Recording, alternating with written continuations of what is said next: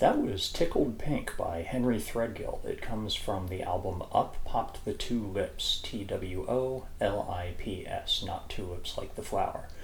That was the first release on Pi Recordings from 2001.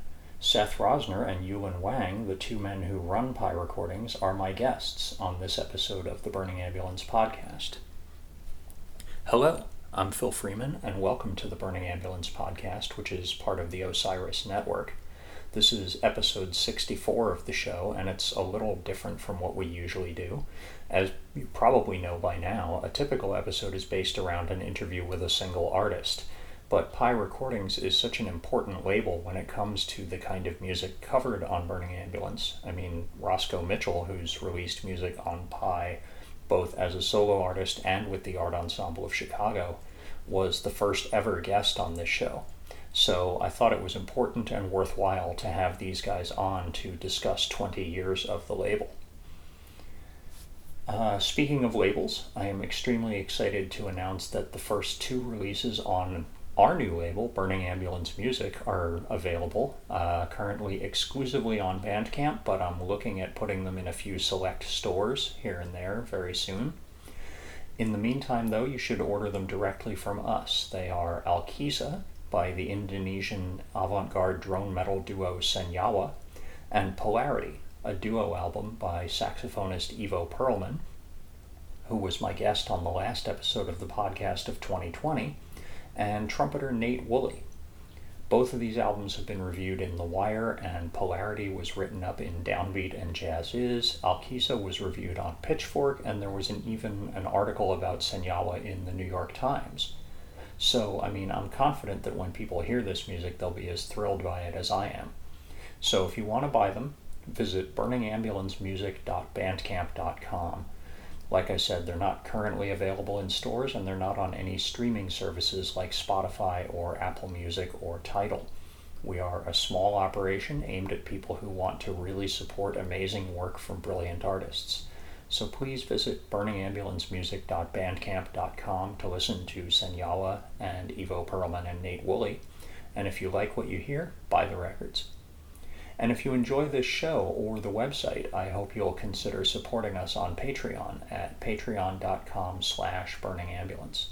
It's just $5 a month, and it'll really help us to create more and better content in 2021 and beyond. So become a subscriber if you can. Okay, so Pi Recordings. I've been listening to their releases since pretty much the beginning. The first titles I heard were The Year of the Elephant by Wadada Leo Smith's Golden Quartet and Organic Resonance, a live duo album by Wadada and Anthony Braxton, and The Meeting, a reunion album by the Art Ensemble of Chicago. I was at one of the Art Ensemble's performances at the New York Jazz Club Iridium in 2004 that was recorded for the live double CD Non-Cognitive Aspects of the City. We talk about that record a little bit later in the show. I haven't heard every record they've put out, but I've heard at least half of them, and I've written about a ton of them for Stereogum, for Bandcamp Daily, for The Wire, for Burning Ambulance, for Jazz Is, and probably other places as well. And I've known Seth and Ewan personally for years. I've run into them at the Jazz Gallery or at the Vision Festival or in record stores, and we've always gotten along, and I've always enjoyed talking to them, so I hope that that feeling comes through in this conversation. We talk about a lot of different things relating to the label in this interview. We start from the beginning, but it's as much about philosophy as history. They talk about why they do what they do, the kind of music they're choosing to support and promote with their releases, and what it says about the culture that their highly specific niche within the world of jazz has been so well received by critics and the public, and that so many of their artists have received major awards. I mean, Henry Threadgill is a Pulitzer Prize winner and was recently named an NEA Jazz Master. Roscoe Mitchell is an NEA Jazz Master. Vijay Iyer is a MacArthur Fellow, Tyshawn Sorey is a MacArthur Fellow, Wadada Leo Smith was a finalist for the Pulitzer Prize. Pi releases routinely land at the top of jazz critics' polls every single year.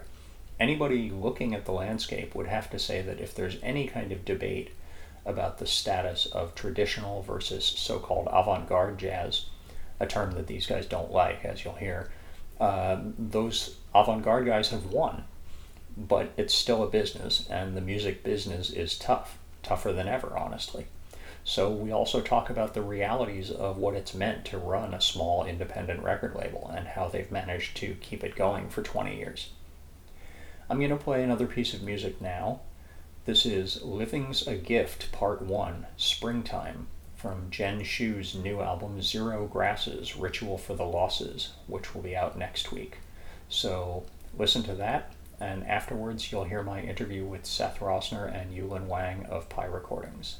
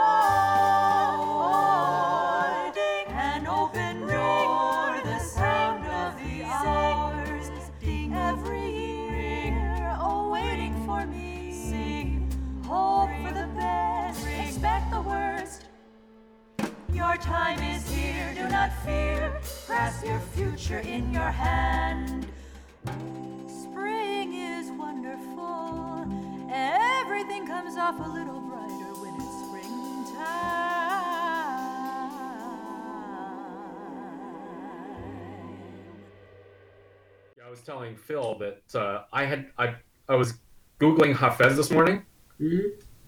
and I clicked on something, and I think I've downloaded a virus onto my computer. I've been trying to get rid of this thing. It's just terrible. Yeah, I've often said it's computer viruses that have really inhibited Hafez's career. It's just... Yeah, exactly.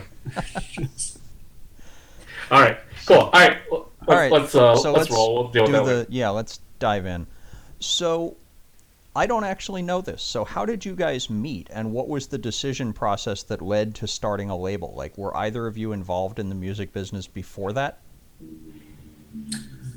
So I had a couple of years of experience at the Knitting Factory. I began working at the Knit in 1997, specifically on their record label. And that's where I sort of made some early connections with some of the AACM people like Threadgill and Roscoe, and I met Muhal there, etc. And I met a gentleman named Velibor Padevsky, who was pretty fundamental in introducing me to a lot of these people and really kind of educating me, frankly, about this music. And, you know, to a certain extent, kind of encouraged me to start the label. So I began the label in 2001. And then probably like in 2002, very, very early on, Yulin reached out to me. You know, I'll let him jump in about the impetus of that, etc. But he reached out to me, and we met, and we kind of hit it off and got it rolling from there. I mean, he can certainly tell his half of that. Yeah, so I was in the middle of a career change, or I basically made a decision I was going to leave my prior career, and I was, you know, shooting around, looking at a lot of different things. But one of the things, you know, I've always been a big jazz fan and had been super impressed with Seth's first 5 releases, you know, because the releases were by Threadgill, Roscoe, Wadada, and Fieldwork, which was Vijay Iyer trio at that time, which I wasn't familiar with. But, you know, it's back in 2001, to have musicians of that caliber kind of show up on a label that I knew nothing about was something of a surprise. You know, there was a time when there were not 1,000 labels out there. There weren't, 5,000 releases every year. It was some insane number. And when you went to the record store and you saw these things and you saw, wow, Threadgill records, like, and then what's Pi Recordings? You know, I thought it was a bootleg or something. It was something weird. And eventually I just basically made the decision to cold call him. I don't remember how I found his contact information. I might have actually looked in the phone book, and when there were such things, and I cold called him. And I remember we met at a bar on 110th Street in Broadway, and we sat for a number of hours are we allowed to curse? Sure. I don't know if you want this for the podcast. I don't know if it's family needs to be family friendly or not. Okay. You know, so we talked for a very long time, and we found that, you know, we had a lot in common in terms of our musical taste. We seemed to get along very well, and and I think he started. Maybe it was at that first meeting where maybe you said, you know, and there's this potential for me to actually work on an Art Ensemble of Chicago record. Do you think you might be interested? I don't know what person in his or her right mind who loves this music, when presented with the opportunity to work on an Art Ensemble of Chicago release, would say, wow, that doesn't sound that, doesn't sound that interesting to me.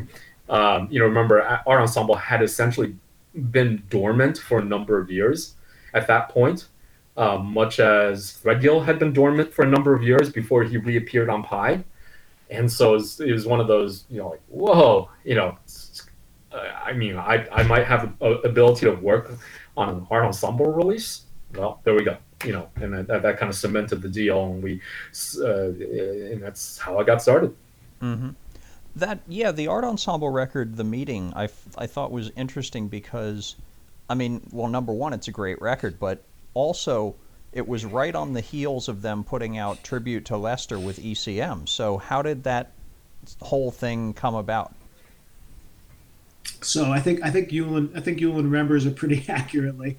So, again, I had met Roscoe from the Knitting Factory days, and essentially after we did the Threadgill releases, spoke with Roscoe, and he's, Roscoe is, if Roscoe is nothing else, he's enthusiastic and ready to go write and just document at any moment.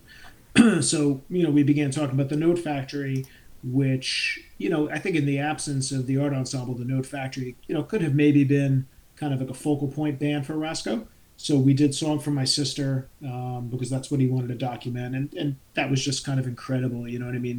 The opportunity to be able to work with sort of Roscoe's partners in the music for years, like Jaribu and Tani and Spencer. And at the same time, had some younger people in there like Vijay and Craig.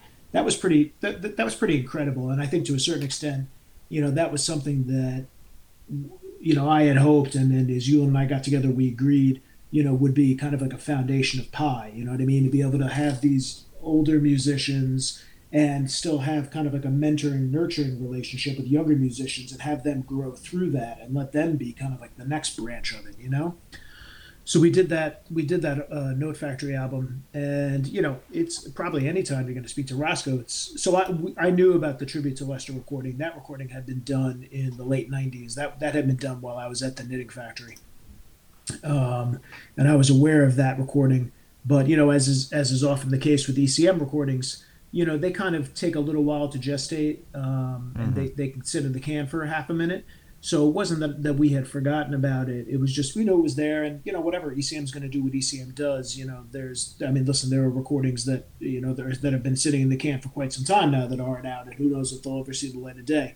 So we just did what we wanted to do, which was, Roscoe, I think kind of offhandedly just mentioned, hey, I'm talking to Joseph, and, he wants to record again. And, when you and I met and we're talking about different things, and, I remember we're talking about Arthur Blythe. We were just out there just, raising names and, what do you listen to? And, what are you into? And, you know, certainly the Art Ensemble came up, and, you know, there was obviously a kind of a spark in Ulan's eyes. I think the first time we ever got together to listen to music, he pulled out some original press of People in Sorrow and, you know, hey, let's listen to this, you know what I mean? So it was pretty obvious that Art Ensemble would be an interesting thing for us to work on. And I raised it, and he was like, oh, absolutely. You know, if there's an opportunity to document the Art Ensemble and, you know, the Art Ensemble in its truest form now, you know, with Joseph back in it, the only absent member is Lester.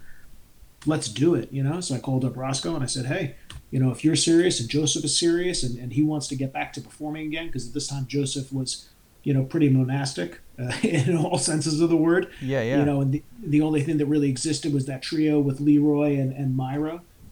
Equal interest, I think. Mm-hmm. You know, we jumped at it, and we, you know, we were able to do it the right way. Those guys like to go have a lot of days in the studio. I mean, they want to sit there for like a week uninterrupted, and meals are coming in, and for them, you know, it you know, time has not moved in that sense. They still want to do it their way, the right way. They've got to be together days on end, be able to play, experiment, and feel comfortable, and just track a lot, and that's what we did.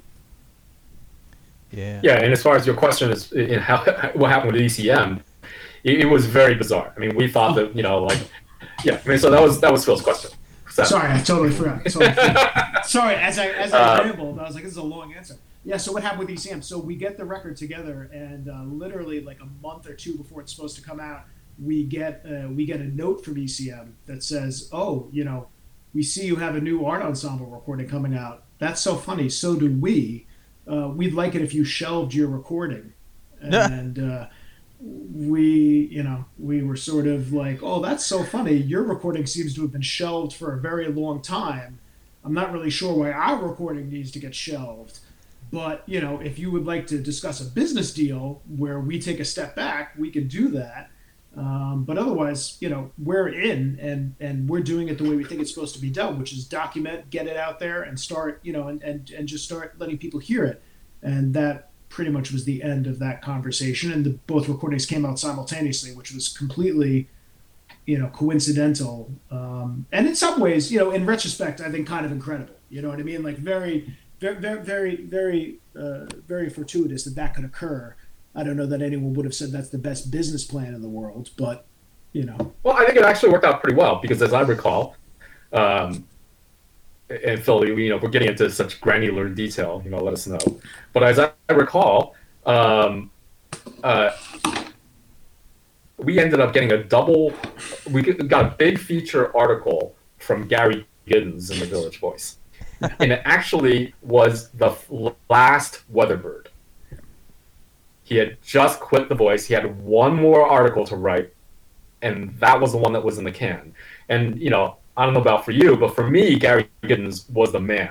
You know, being a New Yorker, being in New York, hitting the scene, the guy who documented the New York City jazz scene for me back in the 80s through the 90s, really through basically my entire life as a jazz fan until he retired from The Voice, was Gary Giddins. I mean, he was, to me, The Voice. Mm-hmm. And, you know, to have him do this big feature article, and as I recall, he actually said that he actually preferred our recording, which was one of those, like, yes moments.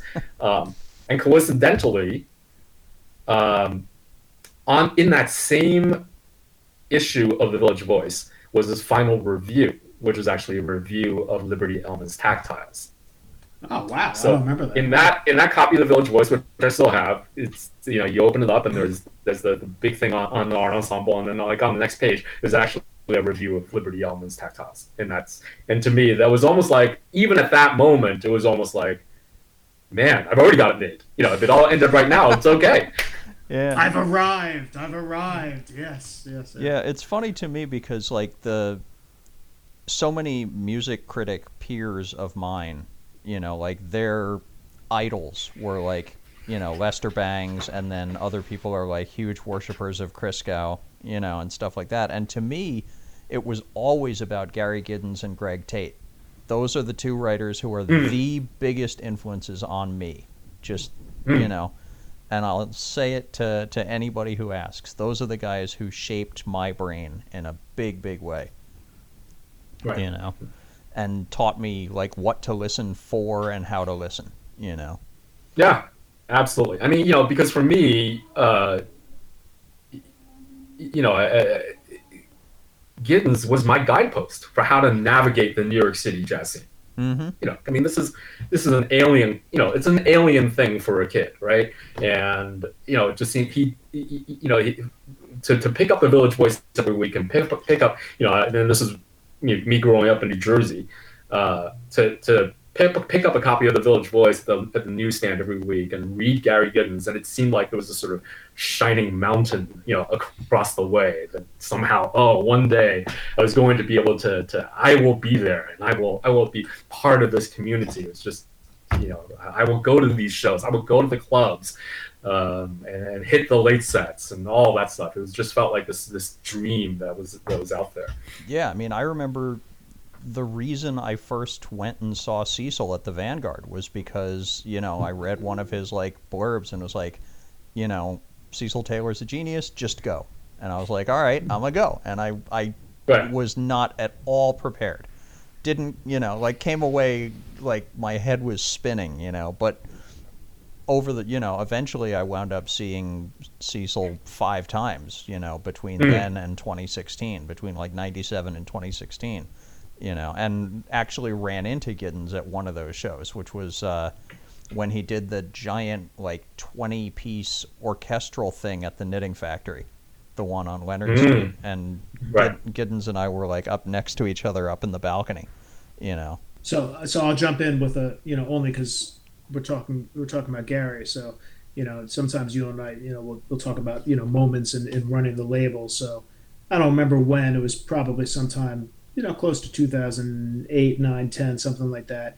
We go to an interview that Gary's holding, I think, with Manfred Eicher, you know, and you know, we at this point the internet is pretty much the foundation of how you communicate with people. So we've never met Gary, you know, but he's written this piece on Rudresh Mahanthapa's album Kinsman, in the New Yorker, yeah. In the New Yorker, you know, and it comes out like around Christmas, you know, and I think, or it comes out after Christmas maybe. But the story is like, you know, I think Gary is at a party and he sees his editor, and the editor says, "Okay, you know, Gary, it's the holidays. What would you want to do?" And Gary's like, "I would love to do a piece on this album. This album's incredible. You know, like if you give me the leeway to do this, that's amazing." And he does it, you know.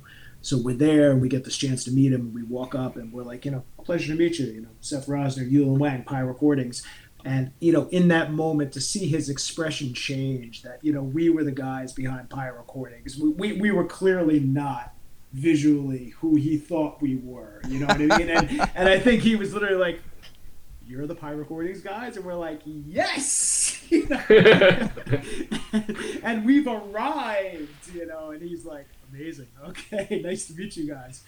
Yeah, he saw a couple of young punks. He thought we were, you know, two, you know, wizened old men or something. Yes. Nope, just two guys, you know, kind of like a little shiny in the nose, and, you know, then there we were. Yeah. But it was exciting because, you know, he had written about us and done his thing, and it spoke about the music first, which is what you would expect, and then he met us and he was like, "Wow, times are changing, baby." So a lot of your catalog is obviously by AACM affiliated artists. So was that part of the vision from the beginning, or was it just because that was who you were able to connect with through the knit? Or, you know, like, where does the Pi philosophy dovetail with AACM principles in your mind, I guess? You know, I guess AACM principles are absolutely, you know, were a guidepost in the foundation and the starting of the label. And, you know, in many respects, listen, they still continue to be. You know, I think 9 times out of 10, when I read about any artist who's accomplished something, or any group that's worked together to do something, you know, one way or another, I kind of always go back and think about the AACM and just how much those guys did. I mean, that's, you know, if you just to say it in the simplest terms, you know, a bunch of African American guys from the South Side of Chicago that go out and, you know, take over Europe and just, you know, advocate for themselves and do it for themselves, and do it in, you know, forget about the fact that, you know, it's avant-garde and people may have been interested in having more open ears at one point. You know, if you look at the arc of that and what all of those guys have accomplished, it's unbelievable. I mean, you know, I'm sure I'm biased, but it's tough for me to identify another group that has done so much and from the get-go supported one another. I mean, these guys had no, you could never have looked at that in 1965 and said, oh yeah, I see Pulitzer here. You know what I mean? I see MacArthur. I see, you know, changing the direction of music. You know, that's unbelievable what those guys accomplished. So yeah, it was absolutely a guidepost, and it wasn't about, you know, listen, I was at the club. I suppose I could have connected and hooked up with anybody. It was just simply, you know, something about them. You know what I mean? That their music was unbelievably unique. And but again, you know, you got to kind of bring it small scale. It was a few of them. You know what I mean? It was about Threadgill. I mean, it was always about Threadgill. There's no question about it. You know, those December concerts with Make a Move that then morphed into Zooid. You know, those were things to look forward to. 5 days out of the year, and he's not really recording for Sony Columbia any longer, so that's the only opportunity to hear a new Threadgill. That was something that I just, you know, amped up for 51 weeks out of the year until it arrived, you know? And then, you know, the Art Ensemble with Roscoe and who Muhal is, and just, you know, who George Lewis is. You know, George Lewis has kind of created the first mobile computer, the guy who's walking around with like a, you know, a portable computer in a suitcase. You know, I mean, it's who they were was just, it was kind of awe-inspiring. So the opportunity to document them, absolutely, you know, was something to jump on. And yeah, it, you know, it was never meant to be an AACM label. You know, only AACM can be AACM. But those were the guys out of the box who, you know, I had, and then very quickly Yulin had a shared interest in. And, you know, and the fact that, again, they were working with a younger group of musicians, that they were still in their own way kind of embodying the idea of mentorship, you know, that, hey, go to Henry's and sit, and Henry can play piano for you, and Henry can show you stuff. You know, go call Roscoe up, and Roscoe wants to talk about music, you know. The idea that they had that mentorship going, and that there were younger musicians there who were doing things and, you know, wanted to carry that tradition forward. And we thought that tradition, you know, was going to create avenues in the future. Yeah, we gravitated towards that. Mm-hmm. That idea of carrying things forward is really manifested in a way on the Non-Cognitive Aspects of the City record, because, I mean, I was at one of those shows, and it was, you know, it was very much a transition for the Art Ensemble, because it was, you know, post-Lester, obviously, but also post-Malachi, and you know, Jarman left again not long after that. So it was really like two generations on stage at that point. So, I mean, tell me about the behind the scenes of staging those concerts and making that record. Well, I remember, you know, the run was booked long ago, obviously. And Malachi died was really shortly before that run, I think. It was not that long before. And I remember having a conversation with Roscoe. And, you know, are you guys going to go on with this? And it was like there was no hesitancy. It was like, absolutely. You know, like the music continues. The music goes on. As long as there's one of us standing and we believe in the tenets of the Art Ensemble of Chicago, we're going on. And yeah, so brought in Jaribu Shahid for bass, and obviously Corey Wilkes on trumpet. And yeah, I mean, those guys, you know, I don't think anything holds those guys back, you know, and that's true for all of that sort of early cohort of AACM guys, the guys that we have recorded. You know, it's they figure out a way. You know, and they know all the tricks in the book. They figure out a way to get it done, to get the recordings done, to get the performances done. They, you know, there was no stopping. Mm-hmm. The most you guys have ever put out, because I went on Discogs and I counted, the most you've ever put out is 6 albums in a year. You've got about 90 releases in the catalog now. Are they all still in print physically? Everything is in print physically. Yeah, I mean, that's one of those things that's surprising about the label, or people find surprising about the label. For years, we did 5 releases every year, and I think in recent years, we bumped it to 6, mostly because, you know, we have a roster, active roster of musicians of probably 10 or 12, right? And many of our musicians are constantly chomping at the bit to record and to put out new ideas. And one of the more difficult things about our job is actually to tell people, you know what, sit on that and sleep on that for a little bit, you know, because if you want to put it out, if you absolutely need to get it out, I'm not certain that we're ready for it right now because we just don't have the bandwidth. But I think that actually instills a certain type of kind of rigor to the process. I think that sometimes musicians do need to maybe just hold back a little bit and rethink, and rather than just, you know, I got this brilliant idea, I got to get into a studio right away and do it. These days, it's so easy to record. It's so easy to release things. There's no shortage of releases out there. And then, you know, the market is just completely flooded with releases, constantly flooded with releases. And so, you know, I think Seth and I have always felt that there is a benefit, you know, to just holding back sometimes and just thinking about it for a little bit and digesting the idea before we put it out there. As far as the five or six releases a year, we have been lucky that we've been very well recognized by the critical community. So if you look at the NPR polls, if you look at the New York Times end of year lists, I mean, we're always on it. I think there was a stretch for like 13 years in a row. We had always had one or two things on the New York Times end of year list. In the NPR poll, I mean, there was one year when we had like 4 things in the top 10 and like all 6 releases in the top 15 or something insane like that. And so people tend to think like, oh, you guys must put out a ton of releases to get, you know, the recognition for your 4 or 5 releases. When, you know, the takeaway is no, actually we put out 5 or 6 releases and, you know, and we do our best to try to get recognition for all 5 or 6 releases because that's what we owe our artists. Mm-hmm. You know, we owe that to them. They're entrusting us. They're putting their faith in us to help them get the word out on these things. And so we wouldn't be doing our jobs if we didn't, you know, put in that effort to get them that recognition. Yeah, that was actually something I was going to ask you about, is the fact that you guys do extraordinarily well in critics' polls, and also that a lot of your artists, you know, have won major prizes, MacArthur Fellowships, Threadgill's Pulitzer, you know. And I'm wondering what you think that those things say about the state of jazz, quote unquote, and Pi's place in the overall ecosystem.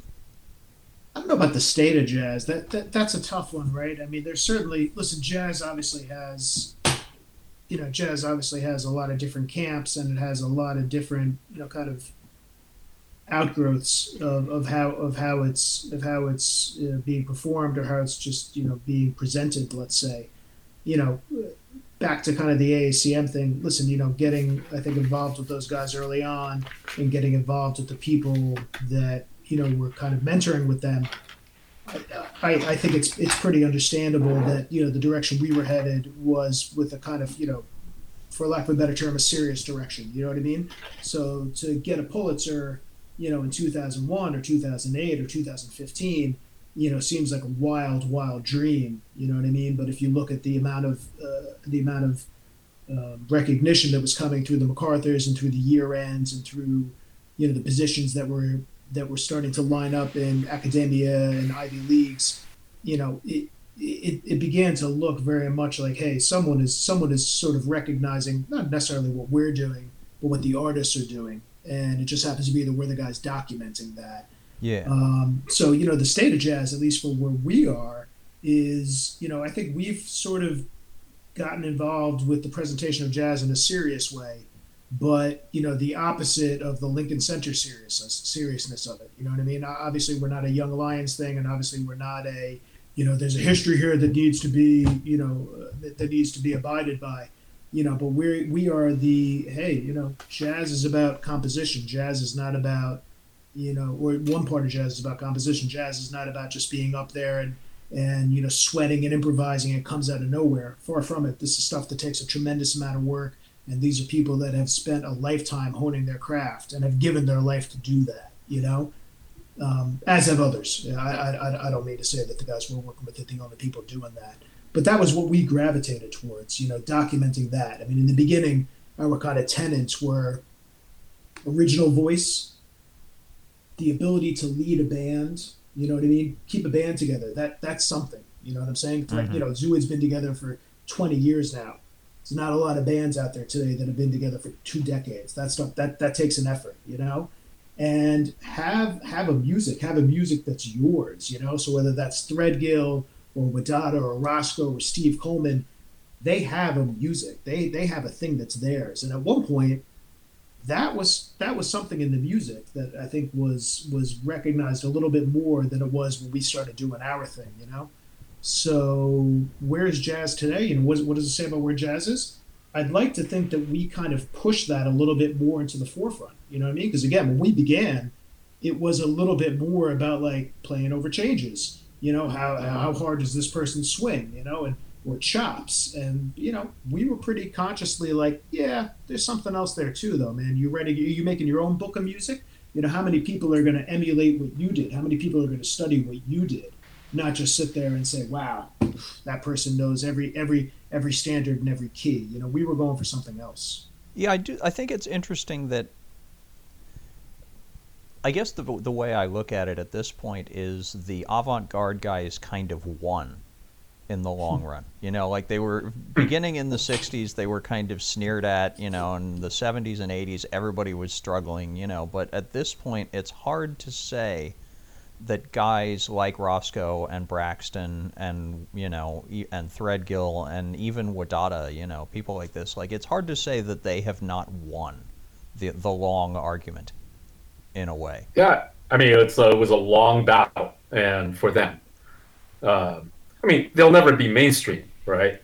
But there is no mainstream. I mean, look, like that's true. The thing that was coming into my head is like, you know, Harold Mayburn is brilliant, but was never going to get a Pulitzer, you know? Right. So, right. You know, it's a whole different ballgame in the at this point. Yeah, and I think that, you know, we've certainly, one of the things that we've seen, and I don't want to take, Seth and I have talked about this, you know, it's hard to say who's pushing what. Really, everything works in concert. But when we first started, certainly the AACM guys were avant-garde, right, in quotes. But the music of the protégés of all those folks. So this is in the evolution of the label was, you know, we recorded those guys, but then, you know, I think Seth and I both agreed that it would be kind of a dead end as a label if that's all we ever did. It was like, oh, you know, another sort of first-generation AACM guy. What have you got next? That we thought it was important to start to reach out to the younger musicians. So Seth reached out to Vijay Iyer, did the Fieldwork record, and then, you know, we had our conversations with Liberty Ellman and then Rudresh Mahanthappa and then Steve Lehman and then kind of Tyshawn Sorey and on and on and on. When those guys, the younger guys, started putting out their own thing, you know, they were considered avant-garde in some ways. You know, we would have people say, oh, you know, Rudresh Mahanthappa and his avant-garde playing, you know, he's playing free. And it's like, you know what, this guy is the last thing from free. Mm-hmm. But people just don't have the ears for it. And so just lump everybody who's playing something a little bit different than Spang-a-Lang on the cymbals as free. We've come a long way since then, you know. And I think part of that, a very small part of that, has to do with the fact that we push these guys really, really hard in terms of getting their recognition. And then as sort of their reputations grew, you know, they became the mainstream. What, even though, as we agree, there is no mainstream in jazz, but, you know, they became a larger portion of the jazz ecosystem, to the point where they're no longer considered avant-garde. You know, people's ears grew as well. People's, you know, by putting out music that's unusual and foreign, or foreign is not the right word, but, you know, that's unusual, or new, different, you're helping to stretch people's ears. And then you realize 5 years from now, you could put out the same thing and it doesn't sound strange anymore. Now it sounds actually like, ooh, I can groove to this. 5 years ago, I thought this was, you know, like painful, but now it feels completely different. And I do think that in some very, very small way, we've helped with that. Yeah, I mean, I just want to add one thing. I mean, I think you own this I think you kind of touched on, but I think one thing that we were pretty focused on essentially was, frankly, never using the term avant-garde and always pushing the term, always pushing the fact that everyone we worked with was based in composition. You know, I mean, there are certainly tracks on, you know, recordings by Roscoe and the Art Ensemble that are quote unquote free, no doubt about it. But let me tell you, it's pretty rare that Roscoe's heading into anything without a game plan for anything that he records, you know? Yeah. So we were always out there, you know, whether it was you or anyone else we were speaking to, we were always hammering home the idea of composition. And, you know, sometimes, you know, I've looked and I've sort of watched how, for lack of a better term, some of the other camps in the New York scene have slowly, suddenly you see a lot, well, I compose too, you know what I mean? And then suddenly they began pushing forward the idea that they were composers. And I think in part that happened because, you know, I think our approach to it kind of worked. You know, we got people to focus on something different. You know, we got people to focus on, hey, if you're going to talk about Henry, if you're going to talk about Wadada, you know, you're going to talk about Vijay or Rudresh or Tyshawn, don't talk about Tyshawn as a drummer. You're going to look very naive. You're going to look really naive if you talk about Tyshawn as a drummer. You got to talk about Tyshawn as a complete musician. You got to talk about Tyshawn as a composer. And we kind of forced that. Otherwise, people were going to look very uninformed, you know, because just the level of what was happening, particularly with the younger guys who were no longer the younger guys, but, you know, particularly with you know, the people that were mentoring was way up, you know, and we pushed that to the forefront, or tried to at least, in terms of how we wanted their music to be approached. And in part, I think that occurred because we were very consistent. You know, we were never a label of standards. You know, we were never putting out, okay, fine, we concede, here's a bunch of standards. You know, we were never going to do that. You know, all right, here's our album that grooves. That was never something we were going to do. It was pretty much, if you're beginning to dig us, you got to dig us on. You got to dig us on the grounds that we want to be appreciated, and here's what it is. Mm-hmm. I want to talk about sort of the business side of things a little bit, because, you know, I'm curious about that, not only as someone who's followed the label for so long, but also someone who's, you know, going to start putting out records, you know, and wants to know more about this. So you said you try and hold to like 4 or 5, you know, 5, 6 releases a year, but in 2007, 2008, and 2009, you slowed down a lot. It was like 2 albums, 3 albums. So was that just because everything slowed down, or what was, you know? I had a kid. Sorry. I screwed up. I had a kid. So I apologize. Oh, okay. Because, you know, in 2008, everything went to shit. I mean, that was when I lost my last full-time magazine job, you know. She was born June 5th, 2008. My bad. Sorry. I don't know if we ever went down to 2 releases. Yeah, I don't really recall that. There was a year where you guys put out 2 records. Well, certainly last year, 2009, 2020 was a 2 release year, but that's for obvious reasons. Yeah. So. Interesting. Yeah. No, I don't think that there's any correlation beyond personal issues, because I mean, ultimately, this label is just me and Seth. There's no machine behind us. We both have other things that we do to put bread on the table.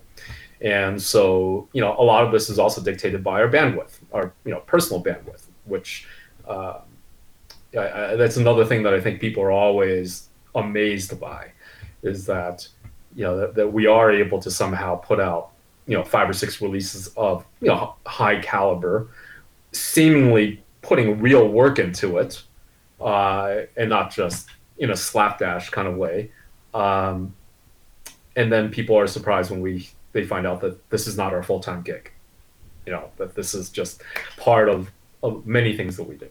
And you guys do actually like front studio money and stuff like that. You don't like wait for your artists to bring you a completed record, because I know a lot of labels do that these days. Somebody will say, well, hey, I have this in the can, would you like to release it, you know? Yeah, I think the situation has changed a lot in the last 5 years. I think that early on it was absolutely true. You know, we were you know, we invested in our artists. Money was never really an obstacle. Meaning, we were never going to agree to somebody squandering, you know, for 15 days in the studio, except for the Art Ensemble. you know, but we always agreed to go to the best studios, you know, under the best of conditions, and that's the way it worked for years. The truth is, the economies of the industry just no longer permit that. And we can get into a whole long thing about the ecosystem and where the money really is in the ecosystem now. But there was a time where we had a younger artist who was less well-known, and we did our work, we could expect to sell an X number of copy of a record. I would say that a similar situation now, we could probably sell a third of that number. So the math just doesn't add up anymore. Mm-hmm. So, you know, what happens then is that the whole, there are just other ways that artists need to reach out and figure out how to make the economics work for us to do these things. We do put in money still quite often. It depends on the artist. More established artists, we always do. You know, the Threadgills and the Steve Colemans of the world, we always do. It's the younger artists where the sales figures are always, you know, going to be, you know, can't be expected to be very high, at least in the beginning. I think those are the situations where it becomes very tough. Mm-hmm. Your latest release is Hafez Motorzada's Facets. When I interviewed him about that for Bandcamp, he seemed oddly proud in a way. Like, he kind of laughed about it, but he said that his previous album for you was your lowest selling release. And so I'm curious, is that actually true? And, you know, are we talking like triple digits, or, you know, what's the difference between a really good selling Pi release and a really not great selling Pi release? Well, I guess the poorest selling Pi release is Facets, because it's only been out for about a month. So that's more a question of timing. Yeah, that's funny. Yeah. That's funny that Hafez would say that. You know, I think the difference is a poor selling Pi release, it's not triple digits, it's four digits. A good selling Pi release is five digits. You know, we don't hit six digits, but there's a decent amount of space between low four digits and mid to high five digits. And, you know, the economy, you know, the ecosystem that Yuan was talking about, you know, it makes a difference. You know what I mean? Again, it's, you know, as Yuan said, we do other things to put bread on our table. You know, we both have families. We put a tremendous amount of time into this, particularly relative to the amount of time we put into other things we have in our lives. So, you know, to sell 1,000 copies or to sell 2,000, 3,000 copies, you know, it's, there's a difference in terms of what's coming back to us. That being said, that's never been what we've been about. And I think in a certain way, Hafez is like the perfect example of that. You know, Hafez is kind of everything that I think we look for in an artist, you know, a musician with their own system and their own music. You know, Hafez is completely about his music and what he is pursuing. And at the end of the day, when people talk about Hafez, they will talk about his music. They'll talk about his tunings and what he spent a lifetime pursuing. And that's something we want to be involved in. Mm-hmm. You know, the ability to keep a band together. All right, you know, put that aside. That's just not who Hafez is, you know. But in terms of a voice and composition, he's the person we want to be with. So that's funny that he would cite that. And in a certain way, that's beautiful, you know, because, yeah, you know, it doesn't really make a difference to us. That would never deter us from working with him again. You know, but it does, it obviously is a factor in how we structure anything or how we put a recording together, you know, and to that extent, hey, we took a lot of time with that recording because it had to work for us, you know what I mean? We had to find different ways to make it happen. Yeah, and it does seem like his moment has come, I think, because the new one is being received really, really well. So it's amazing, right? You know. It's amazing. Yeah, that's a beautiful thing.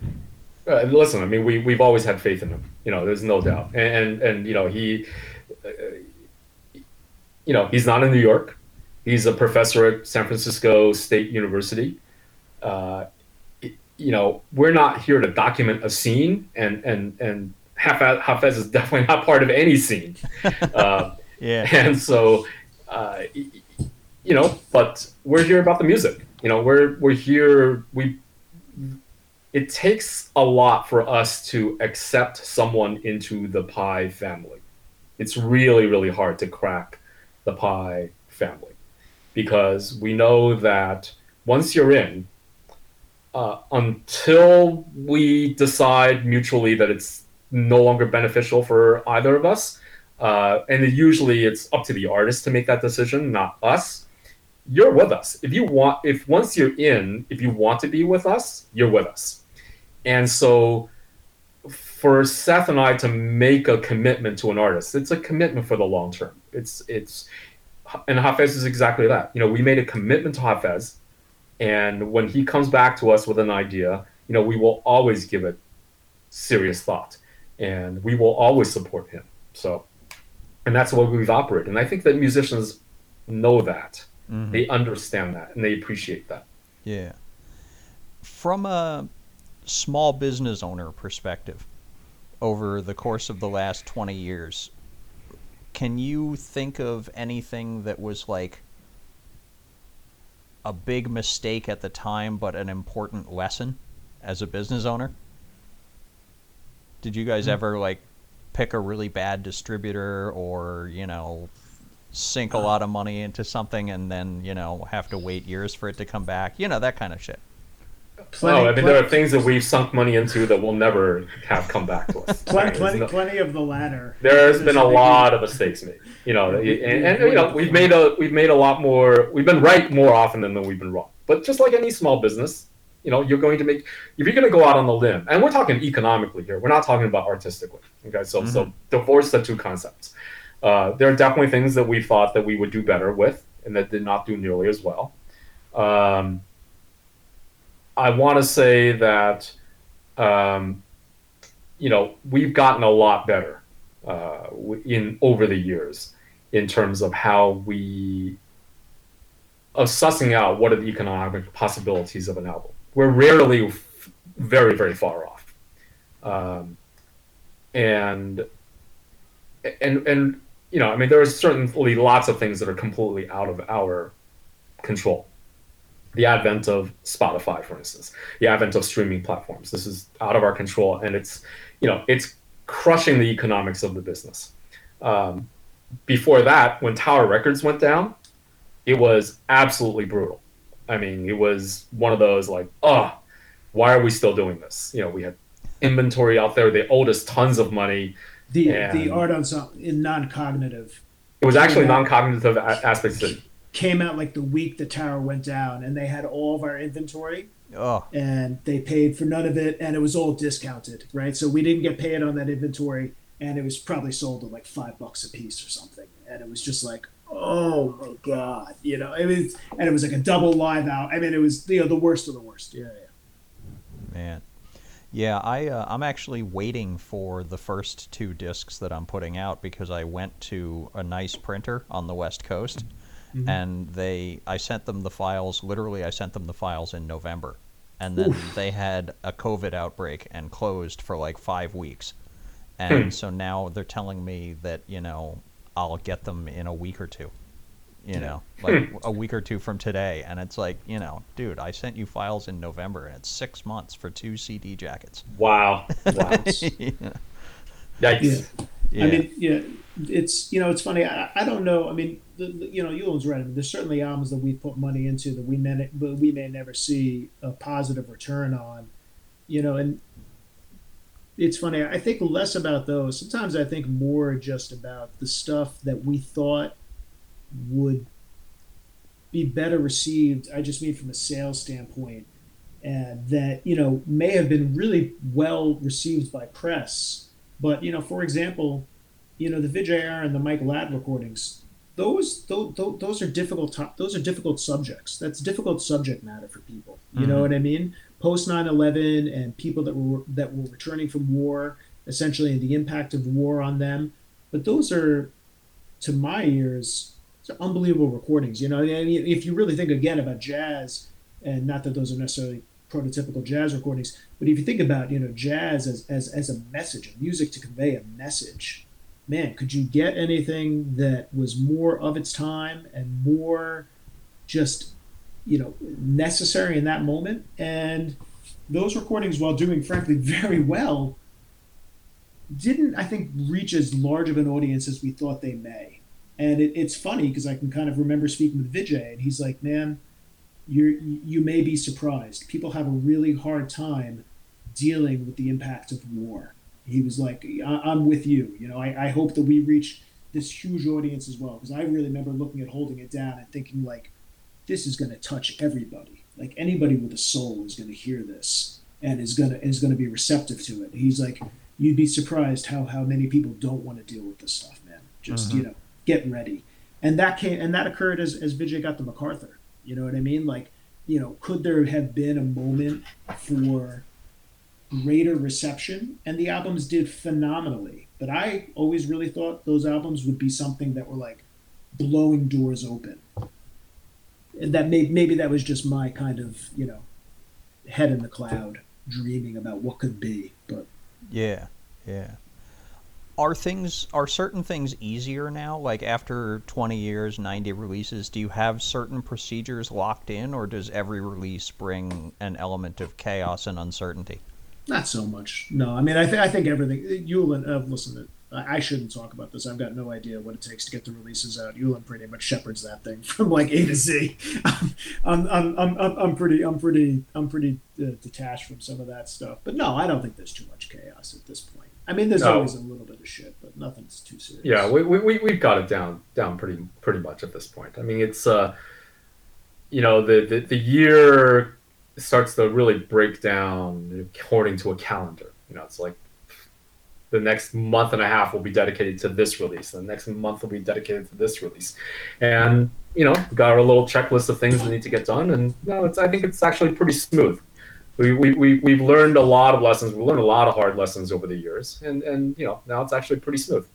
Yeah. Still a lot of work, though. It's still a ton of work, you know, because we don't stint on doing the hard work. You know, we're not a label where it's just stuff handed to us and we just slap it out. You know, we're still very much involved in a lot of these things, speaking with artists, developing, you know, having an ongoing dialogue with the artists, you know, doing the artwork, the package design, helping with the mixes and the masters, you know, talking about sequencing, talking about, you know, then really working with the artist to craft the story. You know, as you know, member of the press, it's all about getting that hook, getting that story, right? Because it's not just about the music. Mm-hmm. Yes, it's just about the music, but to get people interested, it's not just about the music. So there's a lot of kind of, and many musicians, that's the last thing they want to talk about, right? They want to talk about the music.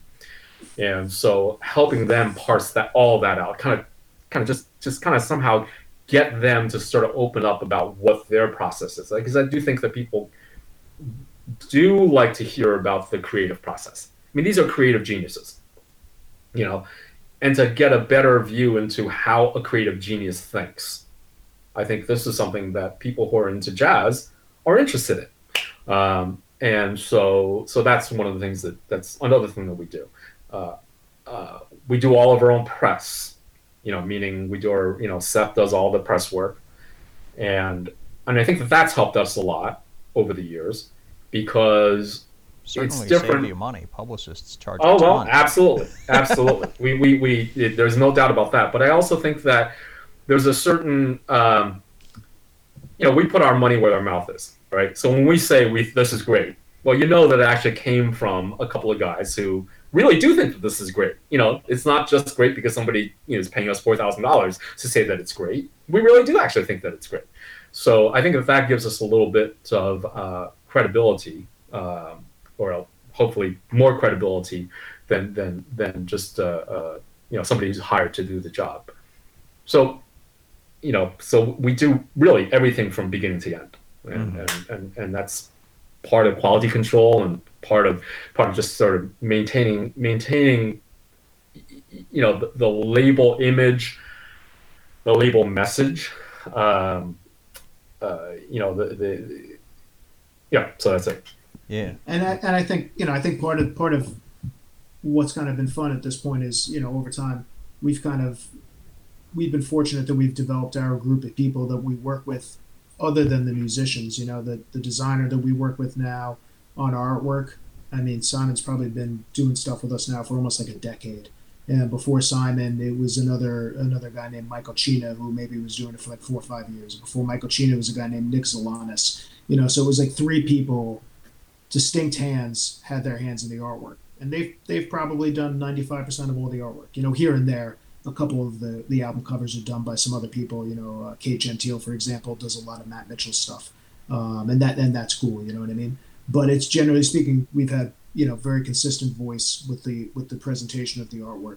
And the same thing with the presentation of the sound itself. You know, Liberty Element is probably at this point mixed and or mastered, I don't know, 70, 80% of the label, you know what I mean? Or, you know, when Systems 2 was around, Jesus, you know, 80, 90% of all the music was recorded at Systems 2 with the Marcianos. You know, so it just became a thing where we found our group of people to work with. And, you know, it, of course, made everything easier. You know, it wasn't about going into a new place and talking about mics and talking about setup and talking about environment or, you know, what are we looking for sound-wise or aesthetic-wise. You know, we've been fortunate, you know, with John Rogers taking photographs, that kind of thing. You know, we've been very fortunate to, you know, put together kind of like a core group of people, stay with them, and, you know, if it ain't broke, don't fix it. You know what I mean? Just keep making this thing the best it can be. Are there things that you've said no to? Like, for example, I remember when I interviewed Tyshawn about Pillars, the 3-CD set. You know, was that something that came to you first before he went to Firehouse 12? Or, you know, are there, you know, things like that where you were just like, can't do it this year, you know? I didn't know this interview was going to involve the mistakes we've made. I'm sorry, Phil. I wish I had known this question was coming ahead of time. I would have...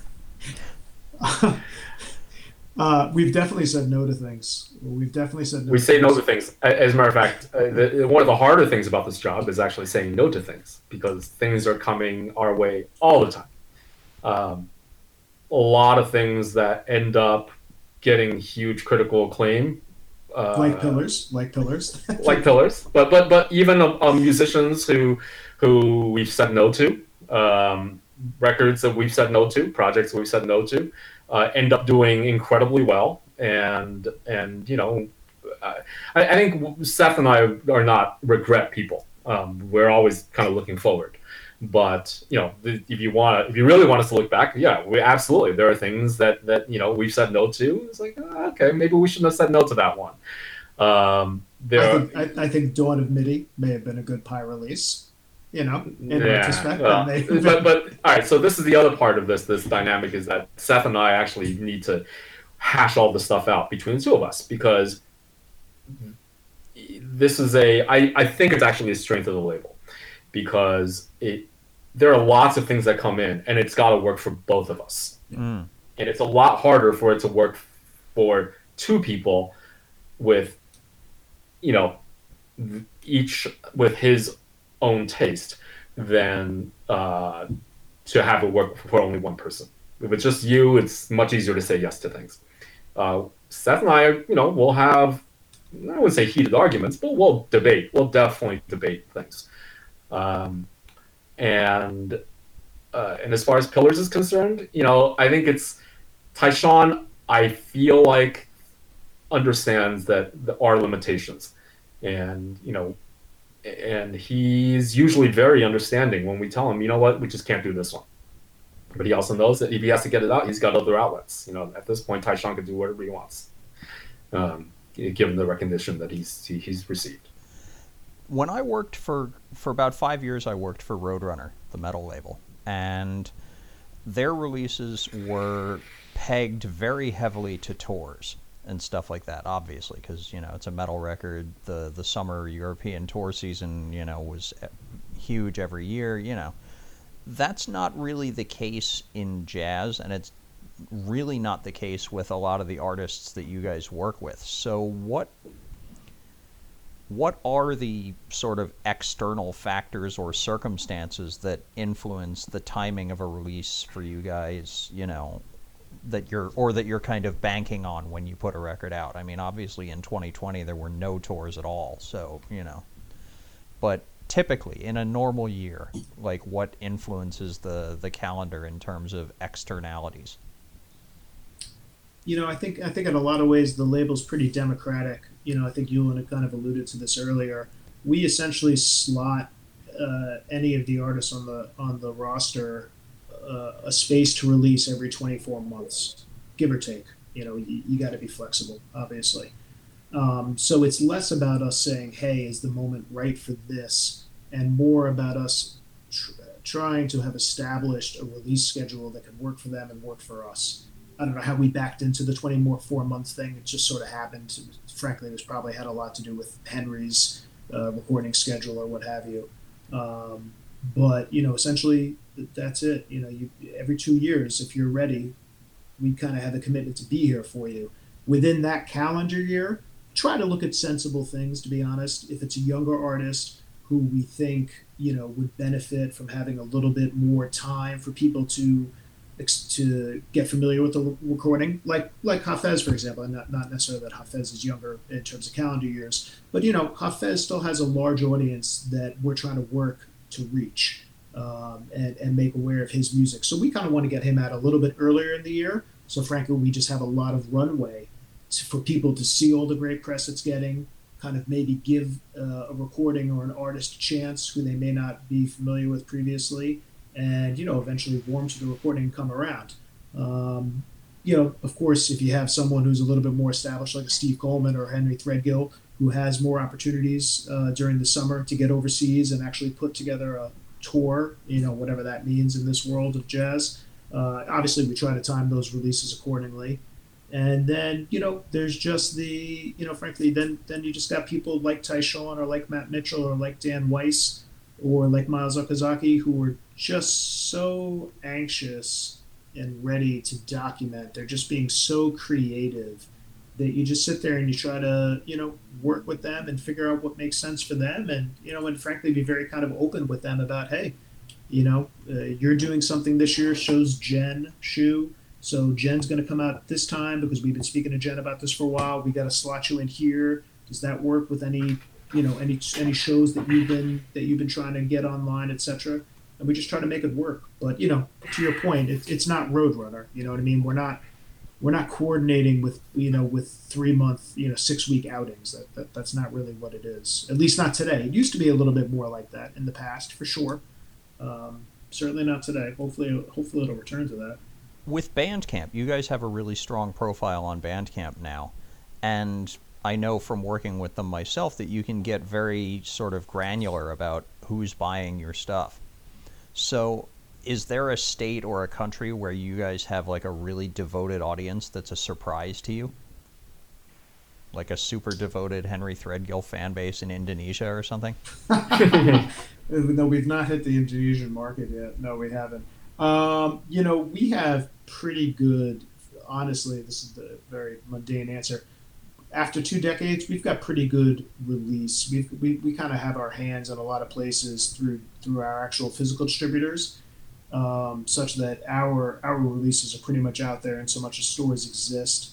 I can't say that Bandcamp has shown us any particular country or state that's amazing. I think I look at it differently. The nice thing about Bandcamp is, you know, I actually know who, you know, Johannes is, you know, from Germany, because Johannes is buying everything. Or I can see how regularly Sam Amidon is buying releases. So for me, it kind of becomes more individuals, you know what I mean? And I just sort of see, you know, to actually have that connection to an individual, you know, Rob Altick, and just be able to say, like, wow, you know, this person is there and they're a real person and they're buying from us as if it was a real physical store, you know, as if someone was really, you know, down the block and coming in. I kind of view Bandcamp more like that, less that it's opened up territories to us necessarily. It's, you know, I think we have our hands in a bunch of territories, and it's pretty widespread, you know. I guess my last question is, you mentioned, you know, that you've got the Jen Shyu record coming next, and the Hafez record started the year. So what's the rest of your 2021 look like? What's after that? You want me to take that, man? Yeah, so after Jen Shyu, we can get you the titles to these things, is Anna Weber. It's a double record called Idiom, and it's 1 disc is the simple trio, which is Matt Mitchell and John Hollenbeck. Mm-hmm. And then the other half is actually a very large band. I mean, it's 10, 11-piece band. It's sort of half improvisers and half sort of contemporary musicians. Heavily composed, just incredible music. I mean, Anna is just an incredibly imaginative composer. After that is something that we probably, learned from our mistake with Tyshawn, with Pillars, and we've agreed to do this. And it is going to be a 6-CD set with the music of Matt Mitchell and Kate Gentile playing their Snark Horse Songbook, which is a series of one-bar compositions that, say, 10 different musicians in various rotations improvise on. And it's really just as much as anything else, it's just it's very, very simple snippets of music, or actually incredibly complicated snippets of music, but really just seeing how master improvisers today can take little snippets of sound and what they can do with it. After that, it is becomes more blurry. Steve Coleman. We've had an album out in the can with him, Live at the Village Vanguard, and that's going to come out later this year. The second half of the... The second half. Yeah. Exactly, the second half. A different band, though. So actually different band from the following year. So a different one. With Kokai on vocals, doing... what's the right word? Rapping? What Kokai does. Yeah. What Kokai does. I don't know what Kokai does. And then finally, we're going to end the year with Henry Threadgill and the next installation of Zoid. It's actually an exciting year for Henry because he actually has an autobiography coming out. And that'll be out towards the end of the year. That's right. And, yeah. Seth, you and I talked about that when he played the Jazz Gallery, that there was a book. So yeah. So they've been working on it. With a professor at Columbia, Brent Hayes Edwards. They've been collaborating on this for years now. And it is going to be coming out later this year. And so the music is done. We're basically holding off until to come out in conjunction with the publication date of the book. I think that's... Obviously, I mean, William Parker has proved that this year that that's a very smart move. Yes. 10 CD box set, and here's a biography, and there you go. And there you go. Every piece of every article written has, covered both. So it's clearly the way to go. Yes. And at the same time, we would be remiss if we didn't say Henry, I guess, in less than a month also receives an NEA. So Henry's a part of the NEA Jazz Master.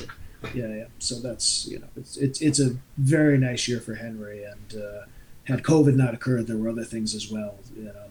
Presentations in galleries and museums. I mean, there was I'm sure some of that stuff will work itself out in 2022 as well. But yeah, a lot of stuff happening for Henry. I think it's time. I mean, because he's one of those guys that is not as he's got a big catalog of records, but he's not as documented as he should be in the sense of like big magazine profiles, in-depth interviews, stuff like that. Like I've read a few, but not a ton. And he's not somebody who talks a lot about his process or about his compositional methodology. I mean, I remember when I interviewed Joe Morris years ago because he wrote that book about, the structures and methods of free music, and he said that he approached Henry about including some of his methodology in the book, and Henry pushed him off, was like, nope, I'm not giving away my secrets.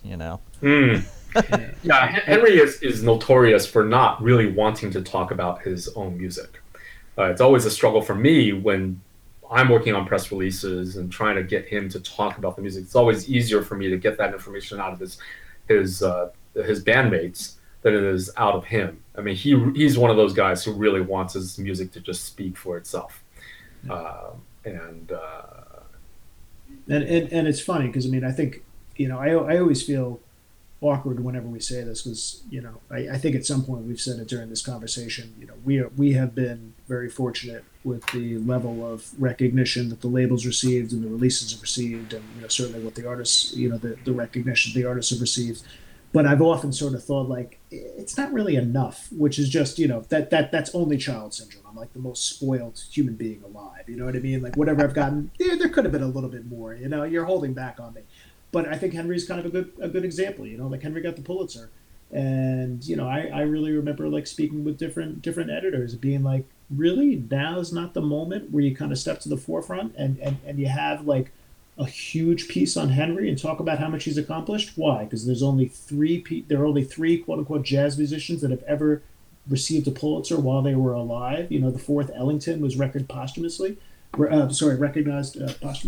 So it's just, there's a weird thing there where he's received so many accolades, but in a strange way, no one has, I think, really been able to wrap their arms around it in an appropriate manner, or a manner at least that we think is probably befitting his contributions. But I mean, again, I think we could say that for a lot of people. I think we could say that for the Art Ensemble. We could say that for Muhal. I mean, I think anytime something phenomenal has happened, we've always kind of been like, come on, you know, now, right now. And it's always, more often than not, it feels sometimes like the answer is just not the right time, you know? But that being said, the artists, the releases, you know, us, we've been very fortunate with how much has kind of come our way. You know, we're just always looking for a little bit more, you know. Mm-hmm. Selfish. Yeah. Okay, that was my conversation with Seth Rosner and Yuan Wang of Pi Recordings, and that's the end of this episode of the Burning Ambulance podcast. I hope you enjoyed it, and if so, I hope you'll consider becoming a subscriber on Patreon at patreon.com/burningambulance. It's just $5 a month, and it'll really help us to improve the website and the show. So visit patreon.com/burningambulance and throw us $5 a month if you can. Thanks again for listening, and I hope you'll come back for the next one.